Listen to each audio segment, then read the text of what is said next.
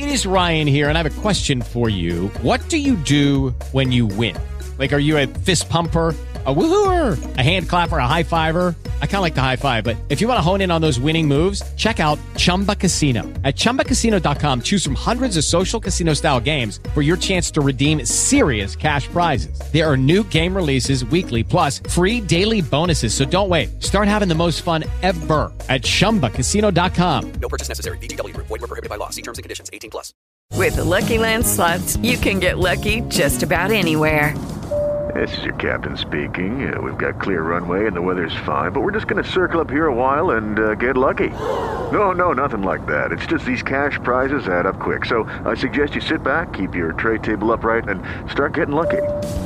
Play for free at LuckyLandSlots.com. Are you feeling lucky? No purchase necessary. Void where prohibited by law. 18 plus terms and conditions apply. See website for details.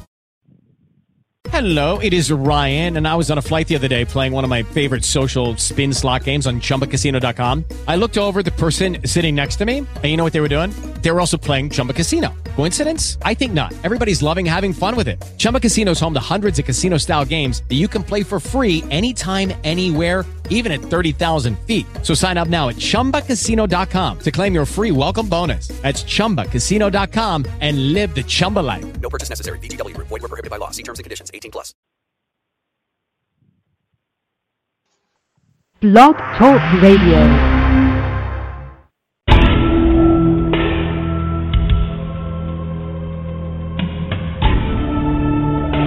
You are now listening to True Murder, the most shocking killers in true crime history, and the authors that have written about them. Gacy, Bundy, Dahmer, The Night Stalker, BTK. Every week, another fascinating author talking about the most shocking and infamous killers in true crime history. True Murder, with your host, journalist and author, Dan Zupansky.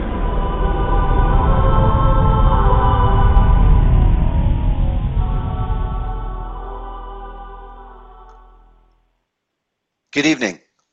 This episode of True Murder is brought to you by Casper, the online American retailer saving you big money by revolutionizing the mattress industry, cutting out resellers and showrooms to deliver to you the latest in sleep technology at shockingly low prices.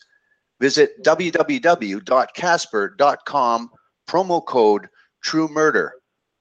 Rest assured, Casper deli- delivers the best sleep you've only ever dreamed of.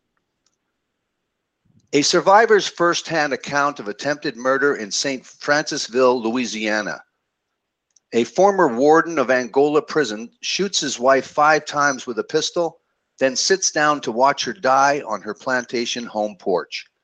The victim, author Anne Butler, survives to tell this true crime story, detailing the unraveling of her seven year marriage and how it led to her near murder. Interspersed with simple black and white snapshots, this stranger than fiction story of murder, survival, and forgiveness offers keen insights into the mind of both victim and criminal. The book that we are featuring this evening is Weep for the Living with my special guest, author Anne Butler. Welcome to the program and thank you for agreeing to this interview, Anne Butler. My pleasure, Dan. Nice to talk to you. Thank you very much. Now let's get right to, as you do so masterfully in your book, set get you set the mood and take us right into the Butler Greenwood plantation in Louisiana. You talk about this being eight generations of family in this home. So tell us about the Butler Greenwood plantation. Well, this is in St. Francisville, Louisiana. And St. Francisville is not French Louisiana or Cajun Louisiana or Creole Louisiana. It's English Louisiana. And the early settlers here came down uh, from the East Coast right after the Revolutionary War, and they brought with them very English traditions and culture. Uh, my family came in the 1770s and got Spanish land grants, and first they grew indigo as their cash crop, and then cotton and sugar cane. Uh, this plantation has never been sold out of the family, um, and so it's a little unusual Uh, we operated it as a tour house for 23 years and then finally have closed it, but we do bed and breakfast on the plantation. So it's a it's a family home. Um, a lot of history here, and it is typical of the plantation, the English plantation country. A lot of live oaks, formal gardens, beautiful historic home, uh, very beautiful furnishings, and so um, visitors really enjoy seeing something that has never been sold out of the family or owned by the state or anything like that. It's it's a real uh, real piece of living history here. Absolutely. You talk about in the book too that that you said in the mid 1800s, two thirds of known millionaires lived in this area before the devastation of the Civil War. Absolutely, all along the Mississippi River corridor, from New Orleans to Natchez, um, you did have most of the most of the country's millionaires living there. Huge sugar plantations, uh, a lot of wealth, and then after the Civil War, of course, um, that that way of life was over. Uh, but some of the families, like this one, were still able to hold on to the land. The lifestyle would never be elegant, um, but it was still a wonderful life on these old places. Now you also talk about because of the Civil War, many of the men were killed, so it, it left an opportunity in a old boys kind of world for women to take over these plantations afterwards. Well, you know, Tell us a during the. Civil War and after the Civil War, the men were either dead or gone during the Civil War, and the ones who came home from the war were either so disabled or so demoralized that they uh, were not able to resume the roles that they had played. During the war, the women, some very strong women, stepped up and ran the plantations, and they had to continue uh, to do that after the Civil War. So you had some very strong women all across the South, and particularly in this house, um, it was usually the women who not only were the strong ones but outlived the men by many years, and um, so it it was a real matriarchy here. Now tell us about your writing career and the kinds of books that you have written and had written up to this date. Well, of course, as a mother, I wrote children's books to, when my children were small, and then I wrote travel books and uh, very much involved in historic preservation. And as Louisiana um, has such a vulnerable, fragile um, environment here and culture, I have written a lot about preserving the, the culture. Um, so I've written, I guess, 22 books, some more substantial than others, but uh, I also had written two crime books on true stories from Angola Plantation, uh, which is now the Louisiana State Penitentiary, very, very near here, and um, had been plantations, and they put them all together and and uh, started this 18,000 acre uh, penitentiary there. And behind every door there, there was a very interesting story and a lesson to learn. And so the crime books that I wrote were were extremely interesting. Uh, as a crime writer, I had certainly never intended to be more than an objective observer. But when I became a victim, uh, it really was a golden opportunity for me. Now tell us about your to, to describe. I mean, it must be hard for you, but to a certain extent, tell us about the kind of character that you have been. You'd said before that you met Murray, you had three previous marriages. So tell us about your marriages and and an, if you could, a little bit about your character.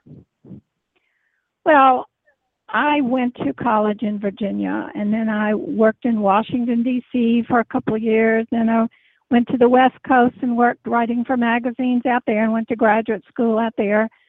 So it's not as if I have stayed here continually, and really it was very helpful to me to be away uh, because when you're in a small town, it's it's easy to uh, succumb to the small town mentality whereas when you come back from other areas you you realize that you're not missing anything anywhere else you can be satisfied with with the small town life and and not intimidated by the small town uh, mentality.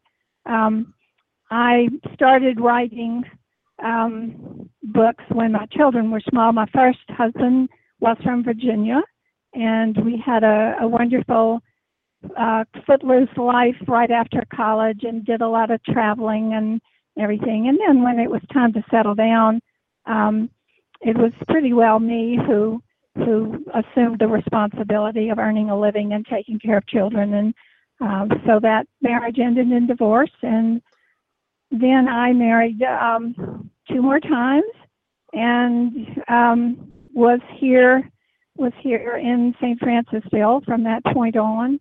And my last husband was someone who to whom I was attracted by his intelligence and his access to um, stories that I really wanted to write about. Um, and so that was my fourth marriage.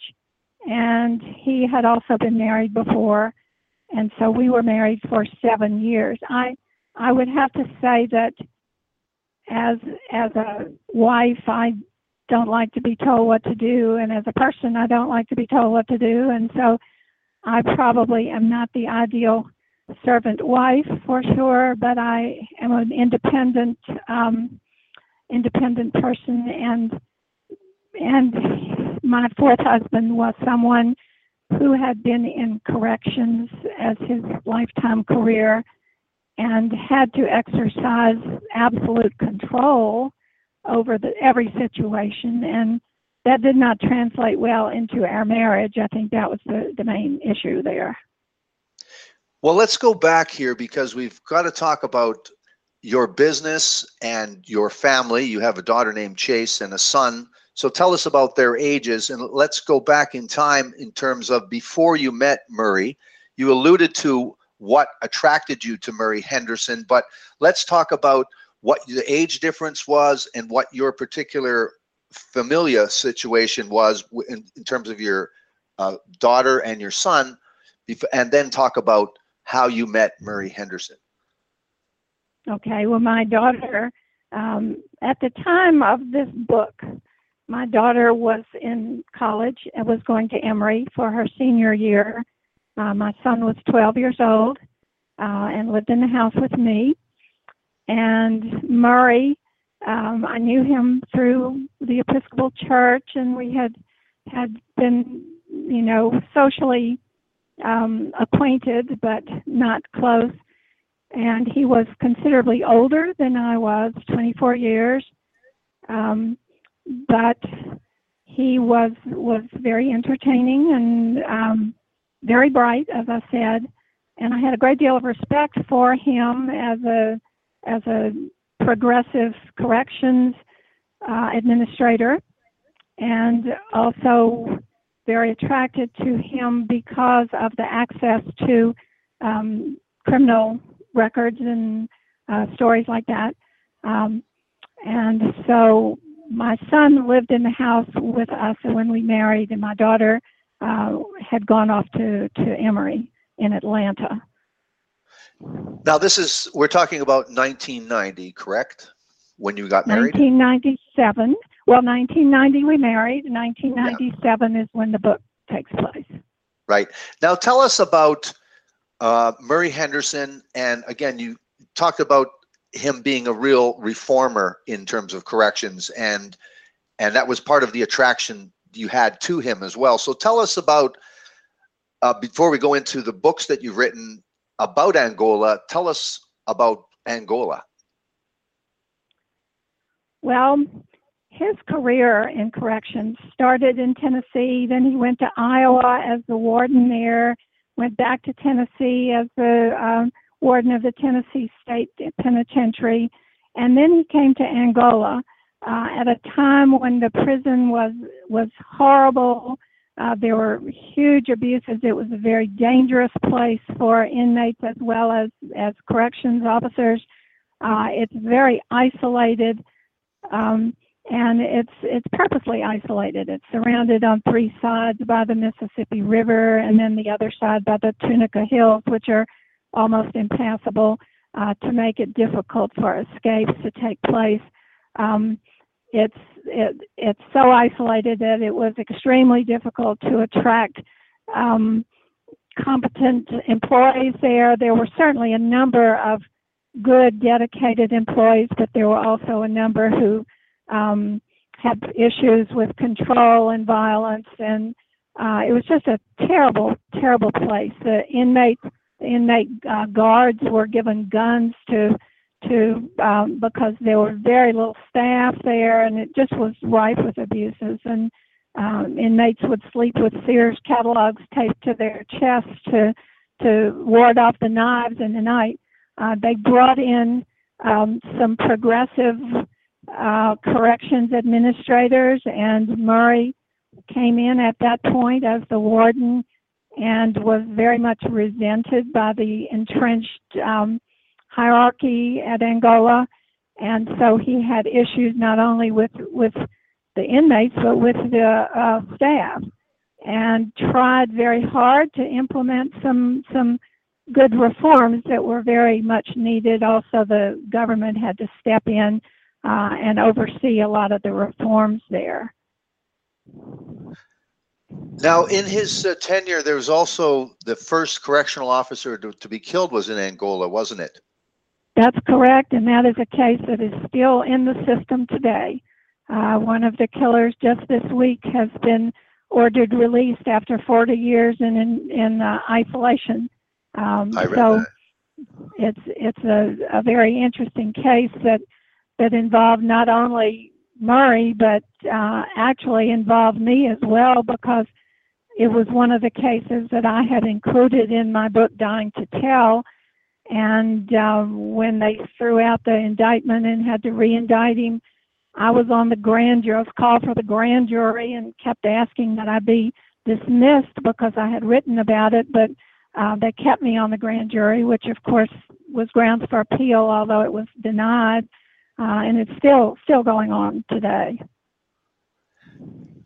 Now, you also include a story of, uh, I think it's an author of Peter Maas, uh, in in uh, 1975 to 1980 in Tennessee, influence peddling scandal. So, tell us a little bit about that and the uh, Marie True Story by Peter Maas.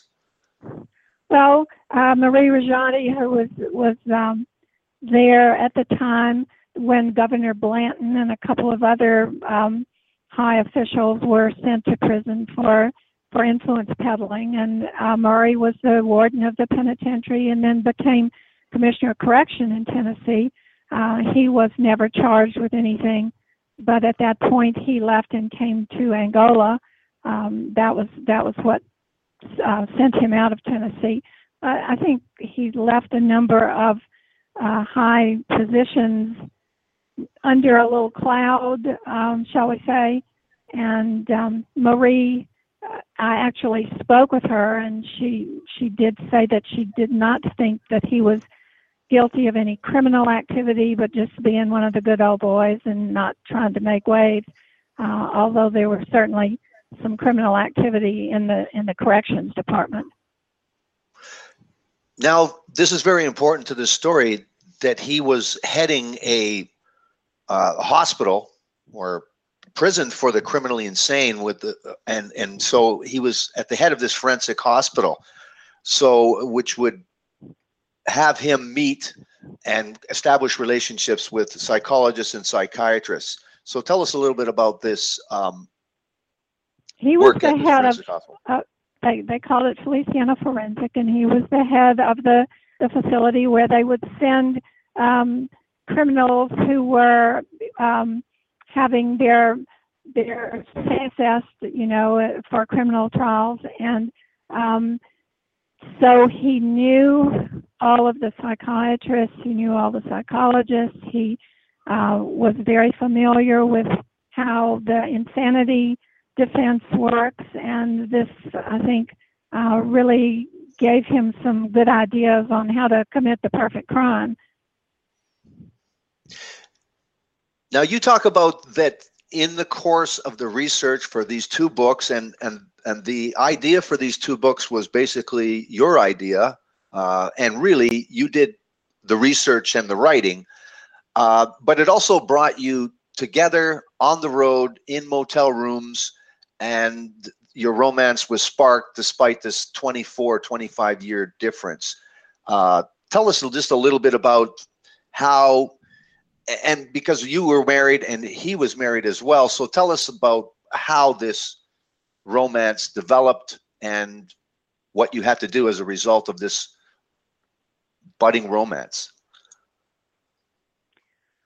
Well, I didn't uh, ha- go into it with the idea of having any involvement with him other than professional, and I called him Mr. Henderson, and his ideas were very different, and he had been trying to uh, get involved with me for a number of years, which I did not even realize. He would invite me to come to his retirement program and have designs to go out for lunch and all this, and I would show up with my husband, you know, and and um, several instances like that.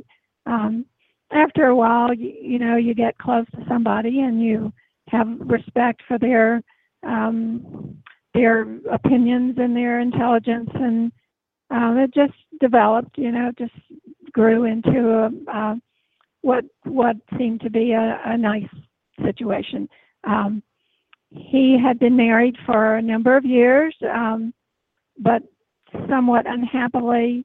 Um, Hello, it is Ryan, and I was on a flight the other day playing one of my favorite social spin slot games on chumbacasino.com. I looked over the person sitting next to me, and you know what they were doing? They were also playing Chumba Casino. Coincidence? I think not. Everybody's loving having fun with it. Chumba Casino is home to hundreds of casino style games that you can play for free anytime, anywhere, even at 30,000 feet. So sign up now at chumbacasino.com to claim your free welcome bonus. That's chumbacasino.com and live the Chumba life. No purchase necessary. VGW Group. Void were prohibited by law. See terms and conditions. 18 plus. and I was looking for a little more than what I was having in my marriage, although I had a very good husband at the time.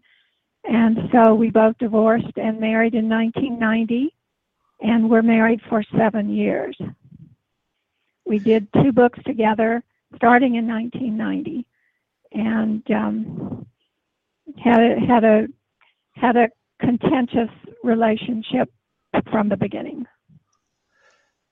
Now, what might have cemented this somewhat is that he had said that he was very impressed with your writing again as well. And and so very flattering for you as a writer also and you said you were you were enthralled with you know his marvelous mind um, when you do meet and with this 24 year old difference in age and just coming from a marriage where you have to divorce your husband and he has to divorce his wife what was the response from your children and your family to murray henderson coming into your life Oh, I think they were all horrified. Um, my daughter never did like him, um, could barely tolerate him, and got out of the house as soon as she could. Uh, my son was only 12 years old, you know, and and um, Murray made a an effort with him. Um, they went fishing once or twice, and then, of course, Murray's age, you know, his idea of spending quality time was to watch the MacNeil Lehrer report on TV, you know, and. a 12 year old is not going to be that impressed. But um, Stuart was a sweet little boy, and he, you know, he tried to get along with him. Uh, my daughter never did care for him at all. what was your relationship characterized by in terms of his disposition what was his nature like especially in the beginning He was very, um, very good to me. I never heard him raise his voice. I never saw any violence at all. Uh, he had had a drinking problem while he was at Angola, but I never saw him take a drink. Uh, he did not drink at all while we were were married. Um, we had a a very cordial relationship, but underneath the surface was always a struggle uh, for control. Always. Was he did he exhibit some jealousy you talk about your longtime carpenter and partner uh, restorer of your plantation the butler plantation his name is burnett and you were friends with Mhm. him and his wife so was he jealous of that relationship that you had with burnett he was jealous of every relationship I had, even with the cleaning staff. Um, he was very uh, demanding that he get all the attention and always be the center of everything. Uh, a wonderful writer, Abigail Padgett from San Diego, would come and stay here, and we would all go out to dinner. And she she's the one who wrote the introduction to the book, and she comments on how um, she and I would always talk all through dinner, and he would just sit there and uh, wait for the conversation to center around him, you know, and then he would participate. But he just um, he always needed to be the center of everything. He he resented any time that I spent with anyone else, and he resented any decision that I made uh, without talking to him. And of course, the business was mine, and I didn't feel I needed to consult him on anything. Uh, although I would try to include him in things, but uh, he always had to be the center of everything. This might seem like I'm prying, but I think this is, I know this is important to the story. What was, you just mentioned that you didn't need him for the business. Now, I'll, I'll mention that you were 46, he was 70 he was basically not retired, but you say he wasn't involved with your business. So, so tell us exactly what the relationship was often in terms of him moving in, but what was his role in terms of when you talked about expenses, when you talked about your money, his money, how did that work? We had no community property at all the business was on my inherited property, which was not community property. Uh, the money that went into it was mine, either inherited or borrowed from the bank. Um, and he had very little role in the the property here. He had a, a little part-time job that he did uh, with some health agency, going around visiting doctors and things. We never had a joint bank account. We never had any community anything. Uh, all of our accounts were totally separate. You also retained your name, Butler, um, and you said in the book that he resented that somewhat, didn't he? Well, as a writer, you know, I never should have changed my name because I've had right. so many books published. Um, and so I did keep my last name and I, I relate in the book one instance where I was giving a book review and he was introduced as Mr. Butler and he got up and said, um, well, she has very graciously allowed me to keep my own name, uh, but he really did not appreciate that at all. No, no. Now, according to witnesses, again, written in your book, that the, your relationship was marred by separations, we'll say, for a few days, for several days, for different periods of time for various reasons.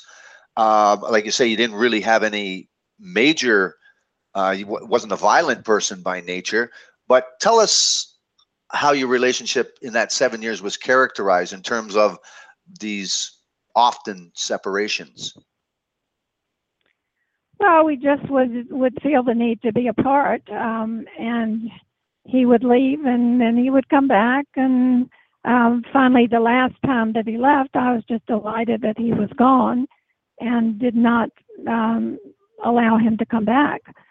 But it was off and on for for years, um, mostly just the irritation of of struggle over control. And where would he go when he went, which is interesting. Where would he go when he when you were involved in these separations? Well, his ex-wife very graciously allowed him to have a room in their house, and so he would go over there, and then he would come back. And why she allowed him to do that, I'll never know. But then why I allowed him to come back here, I'll never know either. Um, but the last time I did not. Now, what's very, very interesting and again important is Murray Henderson's son and his occupation. So tell us about Murray Henderson's son. Um, he was an assistant district attorney at a nearby parish and um, actually a very nice person. he would come here a lot and and spend weekends with his second wife and his he had a son a little bit older than my son. And so um he would come and spend summers and swim and play with Stuart. So uh we had a we had a, a good relationship. Now, what would you, in the seven years, and you say that this, again, you mentioned the last separation, which was different. So tell us, before you tell us about the last separation and how it was particularly different, markedly different, tell us about what had led up to this. Say, we'll talk about the last six months or the last year. How had the relationship changed?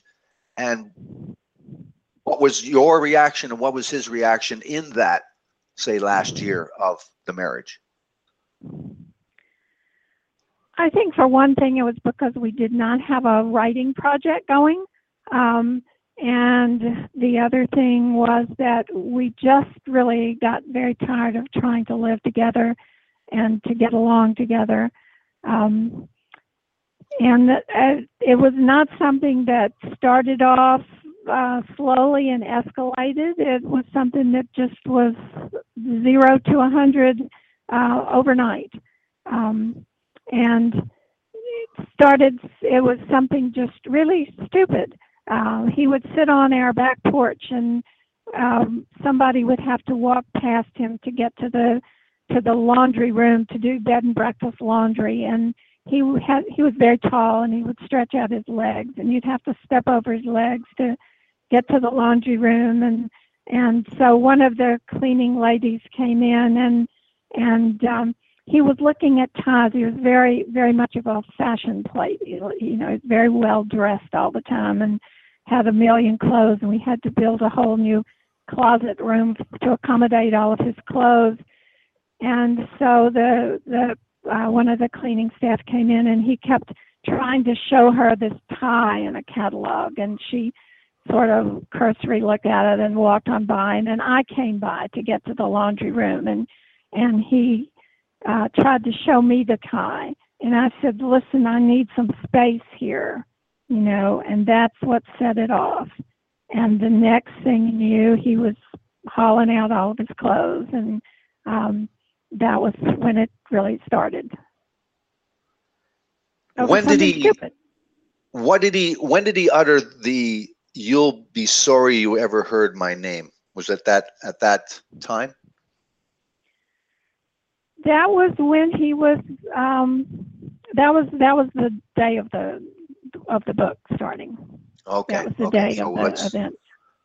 Okay, so now with this this heated argument, and you said you needed some space, that spurned him to start packing up his stuff. Tell us a little bit more about what this conversation led to in terms of him and your living situation. Well, he was packing up his clothes. I was helping him pack his clothes. Um, I happened to open a box that I didn't know whether it was mine or his that was in a an armoire, and there was a pistol in there, which I had never seen before. And I just put it back in the box and put it with his pile of stuff to go out to the to the car. And um, that was the first time I had seen a pistol, but it would not be the last time. Okay, we're gonna before we talk about the actual day in question, we're gonna use this as a pause just for to talk about our sponsor Casper. Now, I have a neck injury, and so I I've had a Tempur-Pedic mattress and pillow for years. Now it was time for a new bed, and I so I was anxious to compare Casper to the industry standard for myself. Now, I received my Casper 12 days ago, delivered free right to my door, and my review is in. A fantastic mattress and a fantastic restful sleep. Casper has combined memory foam with a premium latex foam, contouring to your body with a cooling effect for incredible comfort. And because Casper has eliminated the showroom, the prices are, well, shocking. $500 for a twin, only $950 for a king size. Lying on a mattress for a few minutes can't compare to Casper's 100 day risk free trial. You have a hassle free return policy if you're not satisfied for any reason. And right now, if you visit www.casper.com, promo code True Murder, you can get an additional $50 off your purchase. That's a 100 day free, risk free trial delivered right to your door to experience Casper for yourself.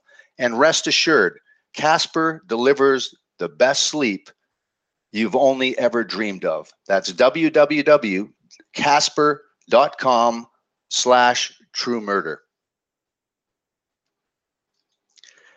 Now, when we last, last left off, and we were just going to be talking about the day in question. So after the heated conversation that you had, and he packed up his stuff, and you saw the little pistol that you didn't think too much of at that time, tell us about the days leading up to the actual event in question. Well, I didn't see him during the week, but um, some friends saw him going out to dinner and uh, celebrating his 77th birthday. And he had gone to uh, the employment place of one of my cleaning uh, ladies and told her that he was so happy and um, but they said that he was very subdued at the celebration dinner.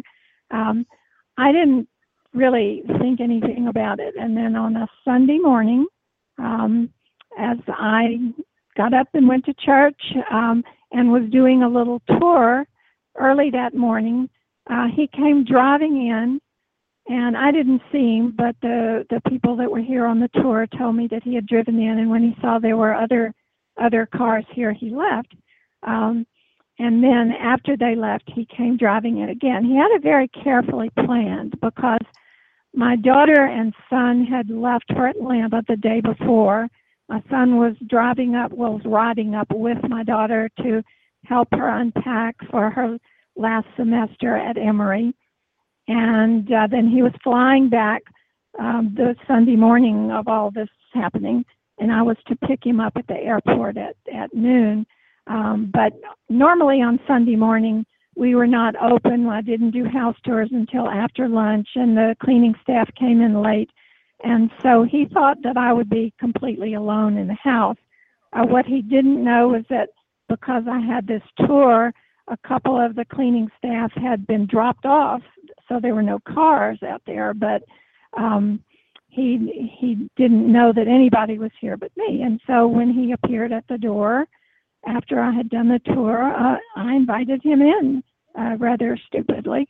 And we sat on the back porch and um, had a little chat and, you know, very civil and low key.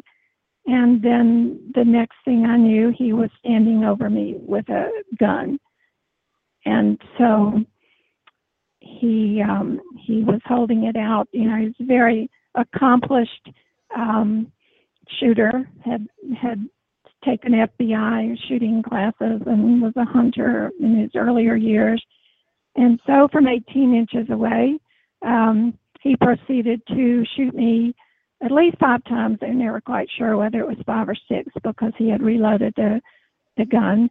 Um, and very carefully um, aimed at my right arm, which I'm that's my dominant arm, and uh, all through the the torso. He um, shot and and severed the intestines and uh, took out part of the kidney and the, just barely missed the the he missed the the spine because I sat up and I said, "Stop! What are you doing? You know I have children to raise." at which point he blew my right elbow to pieces and then the right shoulder. Um, and so I was sitting there and I figured, you know, I would just do well to play dead because he reloaded the gun. And so I sat there for about an hour, bleeding profusely. And um, this is how it gets sort of funny because one of my cleaning staff uh, came to the back door, and I was sitting right in front of the back door on the back porch. And she opened the door, and this is how you get punished for speaking ill of somebody because she was she's got a wonderful heart, but she doesn't quite make the connection between seeing something and doing something. And I had said a million times that if she went out to one of the cottages and there was a dead body on the floor, she would sweep around it and not even think anything about it. And so she came in the door and looked at me and went and started laundry and went back out. And later, when the state police interviewed her, um, she said, You know, she says, I never saw her uh, take a nap before, and I wondered when she had changed from a yellow blouse to a red one. And so that added quite a lot of time to when I had to sit there. And then um, another another member of the staff came in and saw what was going on, and he was sitting there with his gun. And she said, "Well, she needs to get to the hospital right away." And he said, "Oh no, she's gone. You go back out there. I won't hurt you." So she kind of backed away and went to the phone, an outside phone, and called, of all things, the third um, member of the cleaning staff who was older and more sensible, who lived 20 miles away and was at home getting ready to go to church. And so she, instead of calling 911, uh, jumps in her truck and rushes down. And when she comes in here, she sees that his car is still here. And so she goes over next door to where I have a, a cousin who's an attorney. And uh, finally, finally, you know, the 911 gets called, and and um, he's still sitting there watching me bleed to death, and I could see out of the back back glass in um, porch. I could see two little deputy sheriffs come creeping up the, the walkway. And one of them opened the door and grabbed me by the legs to try to pull me out. They thought I was dead. And he said when he touched my legs, there was just like marble. There was no blood in them at all. And when he did, I opened my eyes. And so they knew that they had to go in and get him. And he was um, in the room right behind me and had his pistol in his pocket, but he was trying to pull it out and had his finger on the trigger. And these two little deputies, they had no bullet bulletproof vests on at all. Um, one of them grabbed him through the grabbed through the pocket uh, and held the cylinder of the pistol so that he couldn't shoot, and they took him out. Um, so while I was sitting there, I, I just would say that I never struggled. I never thought. I ne- I don't think I could have moved uh, at all. The pain was just excruciating, but I never saw the least bit of blood. I never looked down. I never looked at my injuries. I just sat there and they said that the doctors said that it probably is what saved my life because by being so still and trying not to let him see that I was even breathing, it, it slowed down my metabolism enough, you know, that I didn't bleed completely out, but but pretty close to it. Um, so the deputy came back in once they had removed him from the scene. And uh, as soon as he came in, I said, Randy, you've got to get somebody to go to the airport and pick up Stuart. And he said, Oh, I can't believe you're still alive. You know, we hold on, we've got an ambulance coming. So um, the ambulance came, and it was wonderful that I knew. I knew the two deputies. I knew the ambulance people. Um, the poor EMT who was in the ambulance started a couple of IVs and wrapped his belt around them so they would would would um, go fast. And when we got in the ambulance, um, he he thought I was not going to make it to the hospital, and they were telling my family to start funeral arrangements and make arrangements for my children. And in the ambulance, as we're going 100 miles an hour to the hospital that's like 20 miles away, I'm telling this EMT, this is going to make such a wonderful story, and I know how I'm going to write this book, and I had it all outlined completely in my head. Uh, of course, I forgot it all, you know, in six weeks in the hospital under morphine. But um, I I knew at that time as a writer, I was going to make a book out of it, and um, and it was going to be good. Absolutely. Now, what's interesting too is what was when when you talk about the last conversation that precipitated this incident, this attempted murder, is that you talked about space. That you said, I, "I need some space." What was the quote that he gave you? And and you also talked about Stewart and and being very very concerned about who would pick Stewart up at the airport. And so there was talk that that the one thing that Murray did do was make a call for someone to pick up Stewart. So tell us about the actual quote that he does say to you, which is just fantastic about The space. only thing he said to me as he started shooting was, "Space, how's this for space? Space, you wanted space, how's this for space?" And then uh, after the shooting, I asked him to make sure that Stuart would not come into the airport alone, and he did go out and telephone and arrange for someone to pick up Stuart at the airport. Um, now he was he was he had promised to pay them twenty five dollars, and when the deputies took him out of the house, he had twenty five dollars loose in his pocket, and my horror was, you know, if he was going to be there when Stewart arrived and he paid off this person who picked up Stewart, what was he going to do with Stewart? Uh, I, I'd like to think he wouldn't have harmed him, but um, I don't know. One of the most fascinating aspects of this is that you are so cognizant of what's going on or your surroundings during this ordeal. Um, and you talk about you hearing something that in your mind, because you got your eyes closed and you can't see, is that you think it's him pouring out gasoline to light the entire plantation on fire and you with it. But instead, it's a, a, a glugging, glug, glug sound that you hear. What is it that you do, do hear?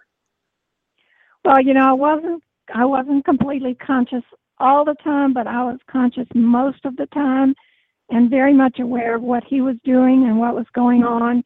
And behind me in the dining room, I could hear glug, glug, glug. And I, I really thought that he was pouring gasoline on the floor and would burn down the house because he never really fit here and never really liked it.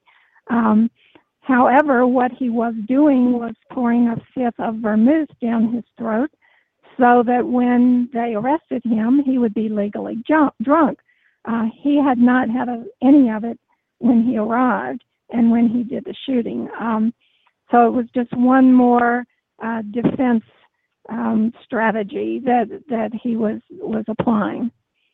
He had gone and bought the vermouth that morning after he had been target shooting down at the Mississippi River with the pistol, uh, and people saw him there. And then he went to um, a little inn in town that's run by some of my friends and bought the vermouth there and he made sure that they knew that he was there and was buying it.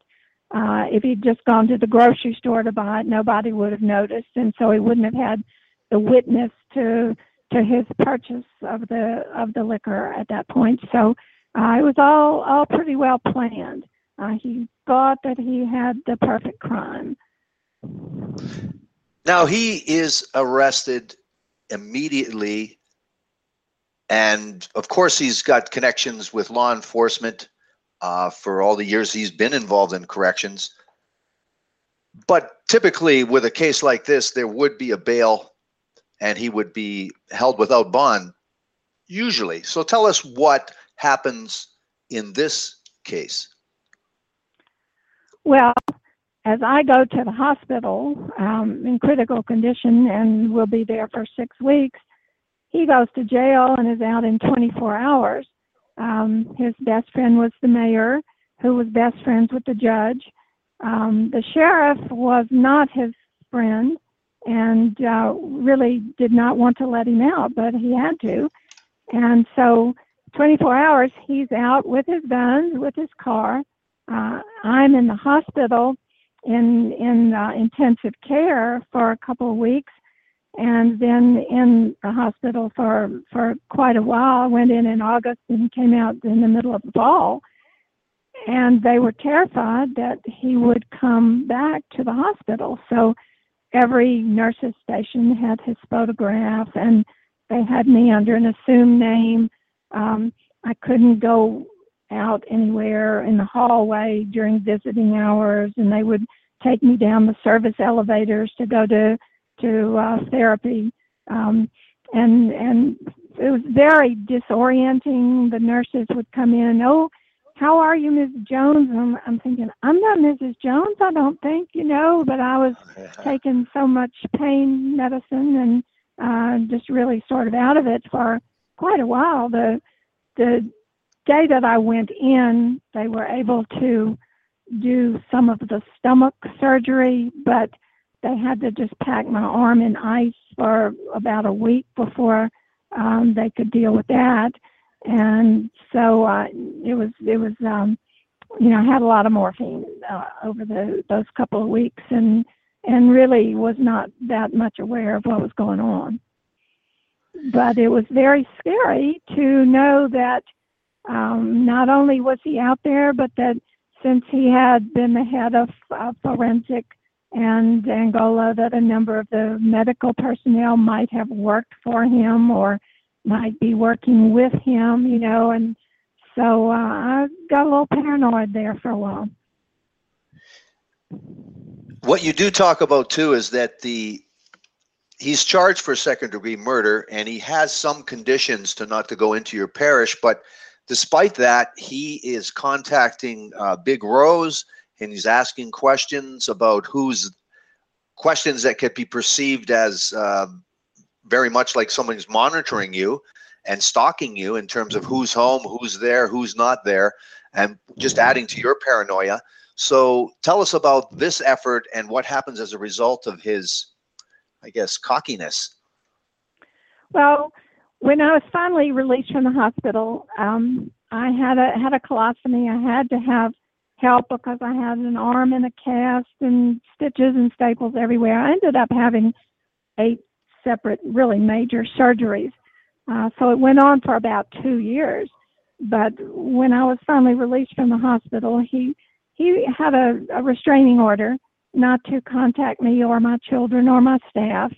Um, and so as they mounted their defense, they would um, stake out the place and follow the cleaning staff home and um, try to uh, send people. You know, when you're open to the public for for overnight accommodations, you can't interrogate people as to what their motives are. You know, so they actually would send um, investigators pretending to be guests who would take photographs and um, he would contact some of my staff to find out, you know, ostensibly how I was, but he would be asking, does anybody stay with her at night? Is there a guard on the grounds? You know, uh, very worrisome questions.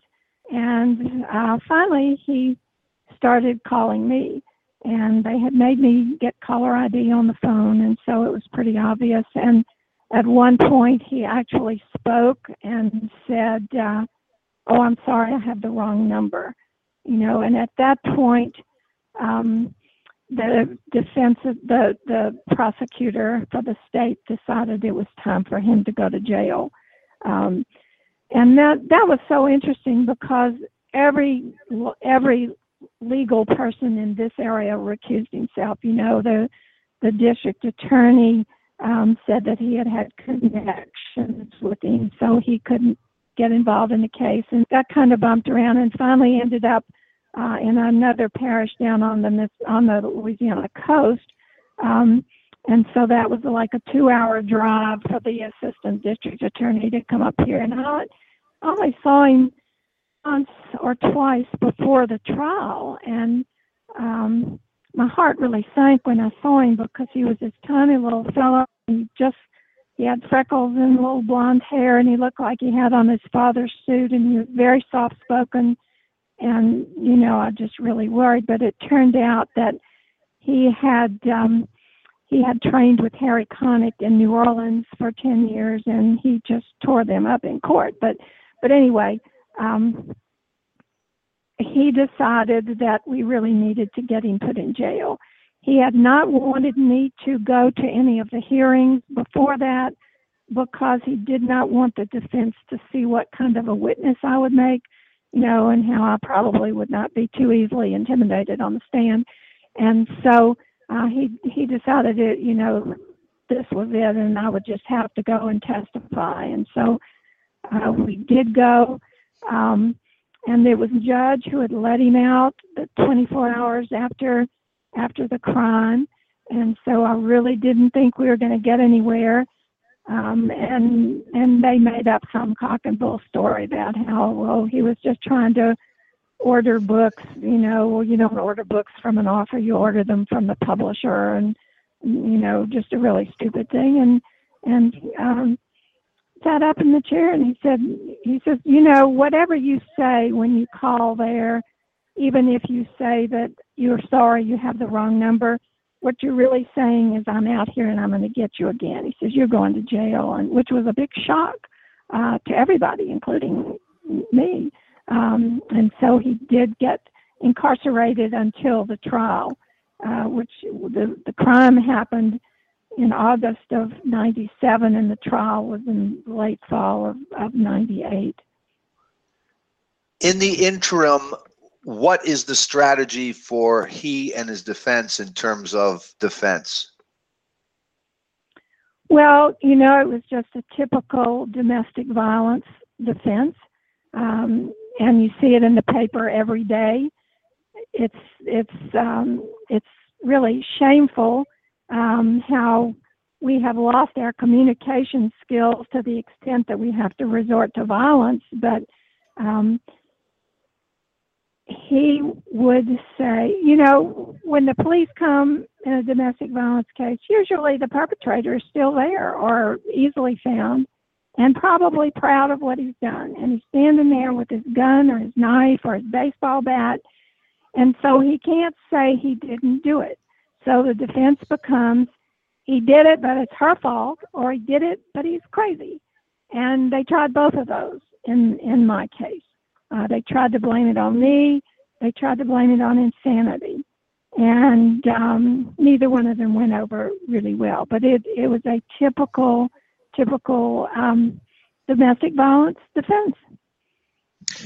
He had a really good lawyer. Of course, you pay for that really good lawyer. He had a good lawyer, and what it was is he pled in, in, insanity.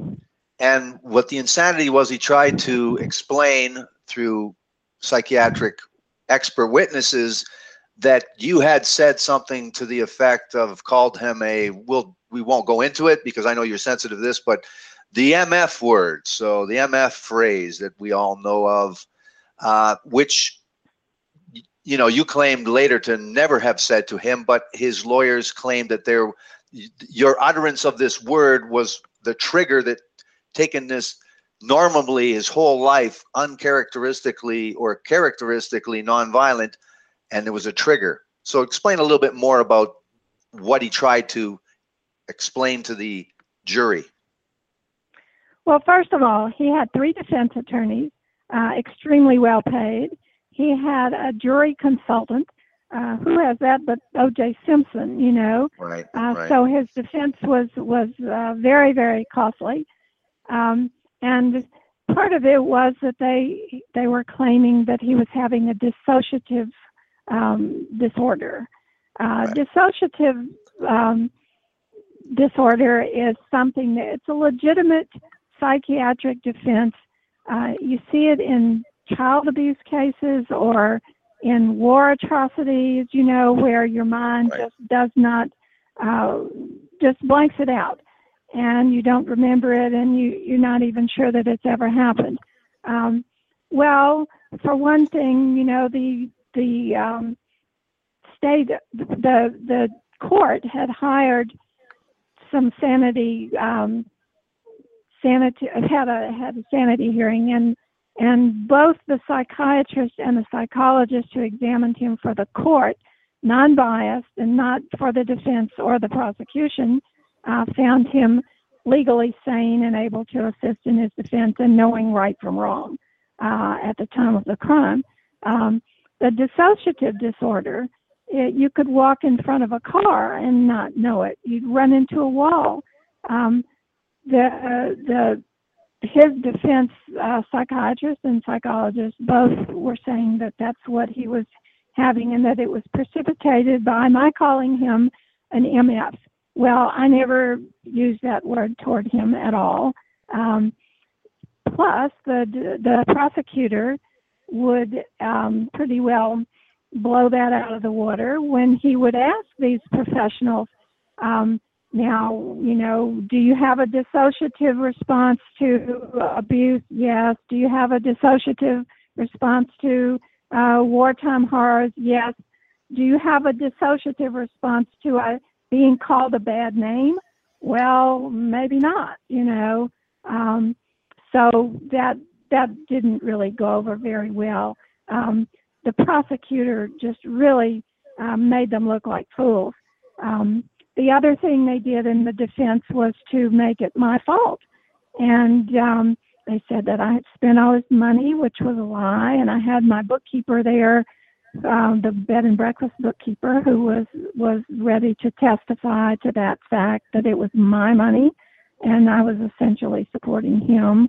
Um, said that I had been running around. That was not true. I had uh, people there ready to testify to that, but the prosecutor decided that all these tangential um, things were not. They were going to to really distract the jury from from um, the main issue, and so he didn't want to bring those up, and so he didn't. But what happened was, and this is this is typical of domestic violence you get victimized once in the in the crime and then you get victimized in court where they try to make it your fault and then you get victimized the third time when the media picks it up and reports it. Um, you know so it's very aggravating to sit through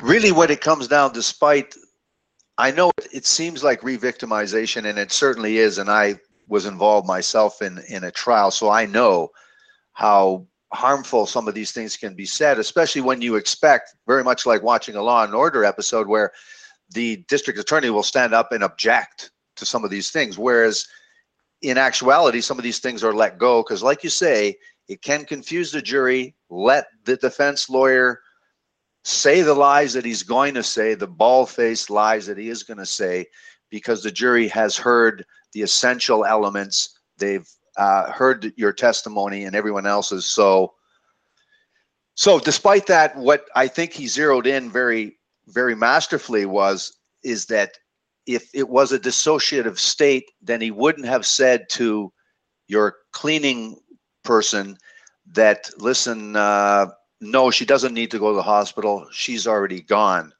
And he wouldn't have just, been able to reload the gun. He wouldn't have been able to turn his car around. He wouldn't have been able to do all, you know, to plan ahead, you know, to do the target shooting and the buying of the liquor, you know, it's just just really uh, terrible. But um, I I'm just wanting to say that I'm so fortunate that my scars are more physical than mental, and I think writing the book was what really helped me the most. Not only was it good physical therapy, uh, doing the typing and trying to get my hand functional again. Um, but it was tremendously therapeutic mentally. Um, I knew that I would be able to get my story out there. I hoped that it would have some social relevance and would reach people, and it does. It, it's still selling 18 years later, uh, and I get letters and phone calls all the time from people saying, you know, you have helped me to understand. You you've been so honest in your writing, and um, you're not telling just your story. You're telling our stories. So it gives a voice to what had essentially been a silent crime before. Um, the women who were victimized were either too afraid to scout or they were too inarticulate to speak out or they had no no medium to to uh, give them a, a, a place to speak out. So uh, I, I really feel good about giving a voice to to all of those people. And then, you know, I would just have to say, if you're going to shoot somebody, don't shoot a writer because they're going to get the last word. you know, it's incredible too that we really didn't have enough time to go to really touch on some of the more heartfelt elements of this, where your friends and your family and supporters, that well wishers from play, uh, people you'd never met before, all this support from the people that you knew as your friends and and and new friends that arose out of this tragedy, the therapist, everybody was involved, and we don't even mention how stressful this was to have you know the specter of maybe Murray coming and and finishing the job, but also of the incredible burden of trying to run this business, sustain this business while you're injured, trying to rehab from these incredible injuries, and also the financial burden of this. So again, this is a, a, a we talked about in the introduction. This is a talk a tale of survival, and for a true crime book, it is very, you know, it's a happy ending if there is such a thing in true crime books. So. Yes, it is, and it's a real tribute to a small town because uh, there were times when I was sixteen thousand dollars overdrawn, and in a big city, they'd have been hauling off the furniture, and the bankers here just said, "Keep writing the checks. We know you'll catch up." Um, so it, it the, the whole town pretty well turned out and supported me and um, and helped in my recovery we also, I want to ask what Murray Henderson received in court at the trial in terms of, of the uh, sentence. And then to talk about, again, we just mentioned about survival, but, but forgiveness. So, unbelievably, you spoke with Murray Henderson after this whole ordeal, after the sentencing. So, tell us what he did receive and tell us a little bit about how on earth you could have spoke to him and what did you say? Well, he got a sentence of 50 years, uh, which was amazing because it was the same judge.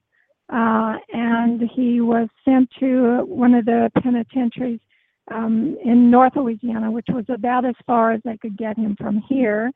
And so he spent his time playing the stock, stock market and reading books and um, started writing me and calling me. And um, I did go to see him one time when I was trying to get divorced from him, and he w- was trying to claim part of my business here and would not settle the community uh, of which there was none. And um, I really wanted to see what he had to say to me, uh, which was just a bunch of bull. Um, I also wanted to see the evidence that I had not seen in court. I was sequestered at the time that they were presenting the real physical evidence, and so I wanted to see the clothes and the gun and everything and and everybody kept telling me no no you don't want to see that and and I uh, I did uh, because the way that I cope with things is to deal with them and move on and so I went to the courthouse here and they were all in a cardboard box and all these bloody clothes and everything. I wanted to see what what he was looking at, um, you know, when he was shooting me. And by looking at the clothes, I got a pretty good idea, you know, of how they were all covered in blood and soaked with blood clots and everything. Um, and I had a conversation with the EMT who had been in the in the ambulance with me, and he said, he said, don't look at this as a crime of passion. He said, this is a crime of hate. You know, and I, I really came to the understanding that he was a very mean person underneath all that control. It was very tightly controlled, but he had a real mean streak, and that I bore the brunt of that. Um, but what else do I need to say here? Um, what was his he, official? What was his official? Sorry, what was his official reasoning? Did he ever say, "Listen, this no, is why I did this"? Tell us what was his official yeah, reason. He had no reason. He could not tell. He took no responsibility for it. He didn't feel sorry for anything other than the impact on his life. Uh, he felt very sorry for himself. He never felt sorry for me or anybody that was going through uh, the trauma with me. And people would ask me, uh, "What about forgiveness? Have you forgiven him? Do you do? Don't you see that you have to forgive him?" Well, yes and no. Um, and what I did was not necessarily loving forgiveness, but more in not allowing him to have any control over my emotions anymore and just totally uh, erased him from my life and um and you know if i had remained bitter or angry uh, or hating uh, he would have still been in control and so I was not willing to allow that and uh, just moved on. Yeah, it's, it's interesting that when you talk about not taking responsibility, right to the end, he claims to not remember. But of course, he wouldn't have done anything because he loved you so much. But again, not taking responsibility whatsoever. Now, he did try to get out of prison. Um, and he applied for a pardon and went before the pardon board. And again, it was all just a big setup deal. He had so many connections in the corrections administration, and I really was not going to even attend the the pardon hearing, but um, the head of the pardon board called me and said, "You really need to be there. You you've got to go." My children wanted to go. I did not want them to I did not want them exploited during the trial, and I did not allow them to to have anything much to say other than my daughter, uh, right at the end of the trial, um, did talk about how she had not seen any deterioration in him, and know that she just didn't like him. But um, when when we went to the pardon board hearing, I asked to be the only one who would speak. Um, and asked to speak last, and so they presented his his um, wanting to get out, and he had several witnesses on how wonderful he was and what a marvelous career he had had, and uh, what a nice old man he was, and um, that the sheriff did not not object to his coming back to the St. Francisville area.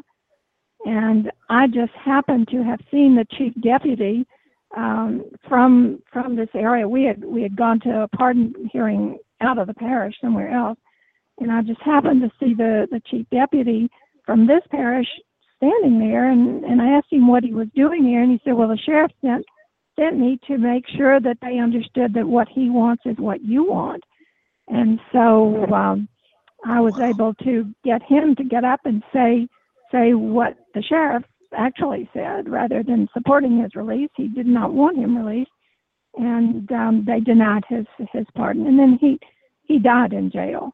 Um, oh, he actually died in a nursing home or hospital, and um, so that was the end of that. And he served maybe five years altogether.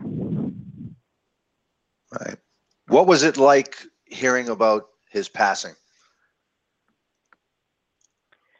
a radio station called me and asked if I would like to make a comment, and I said I certainly would not. You need to get a comment from his family that would might be positive, and I have nothing to say about it. Um, I felt sorry that he had died, um, but then I, you know, felt much greatly relieved, and my children would finally be able to sleep through the night.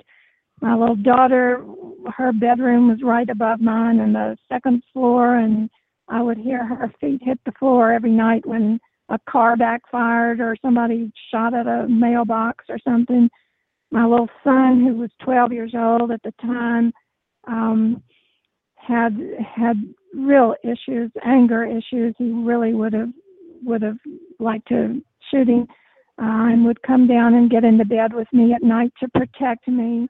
Uh, you know, and it just was really sad. I was in the hospital for two years during which time he went from a child to a teenager, and and I feel like I really missed the important years of his his transition there, and was not there to help him. But um, they they both are good now, and and she's married and lives in Mississippi and would never live here again. Uh, it just totally ruined it for her. Uh, my son is married and has two little children, and um, lives right here on the place with me. And how is the business presently today, Anne?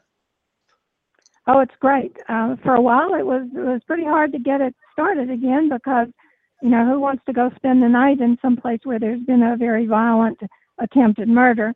Uh, we had to have security on the grounds at night, and uh, but we've got some very loyal customers who have been staying with us for 20, 25 years now, and they um, love the peace and quiet that we offer, and so uh, the bed and breakfast does very well.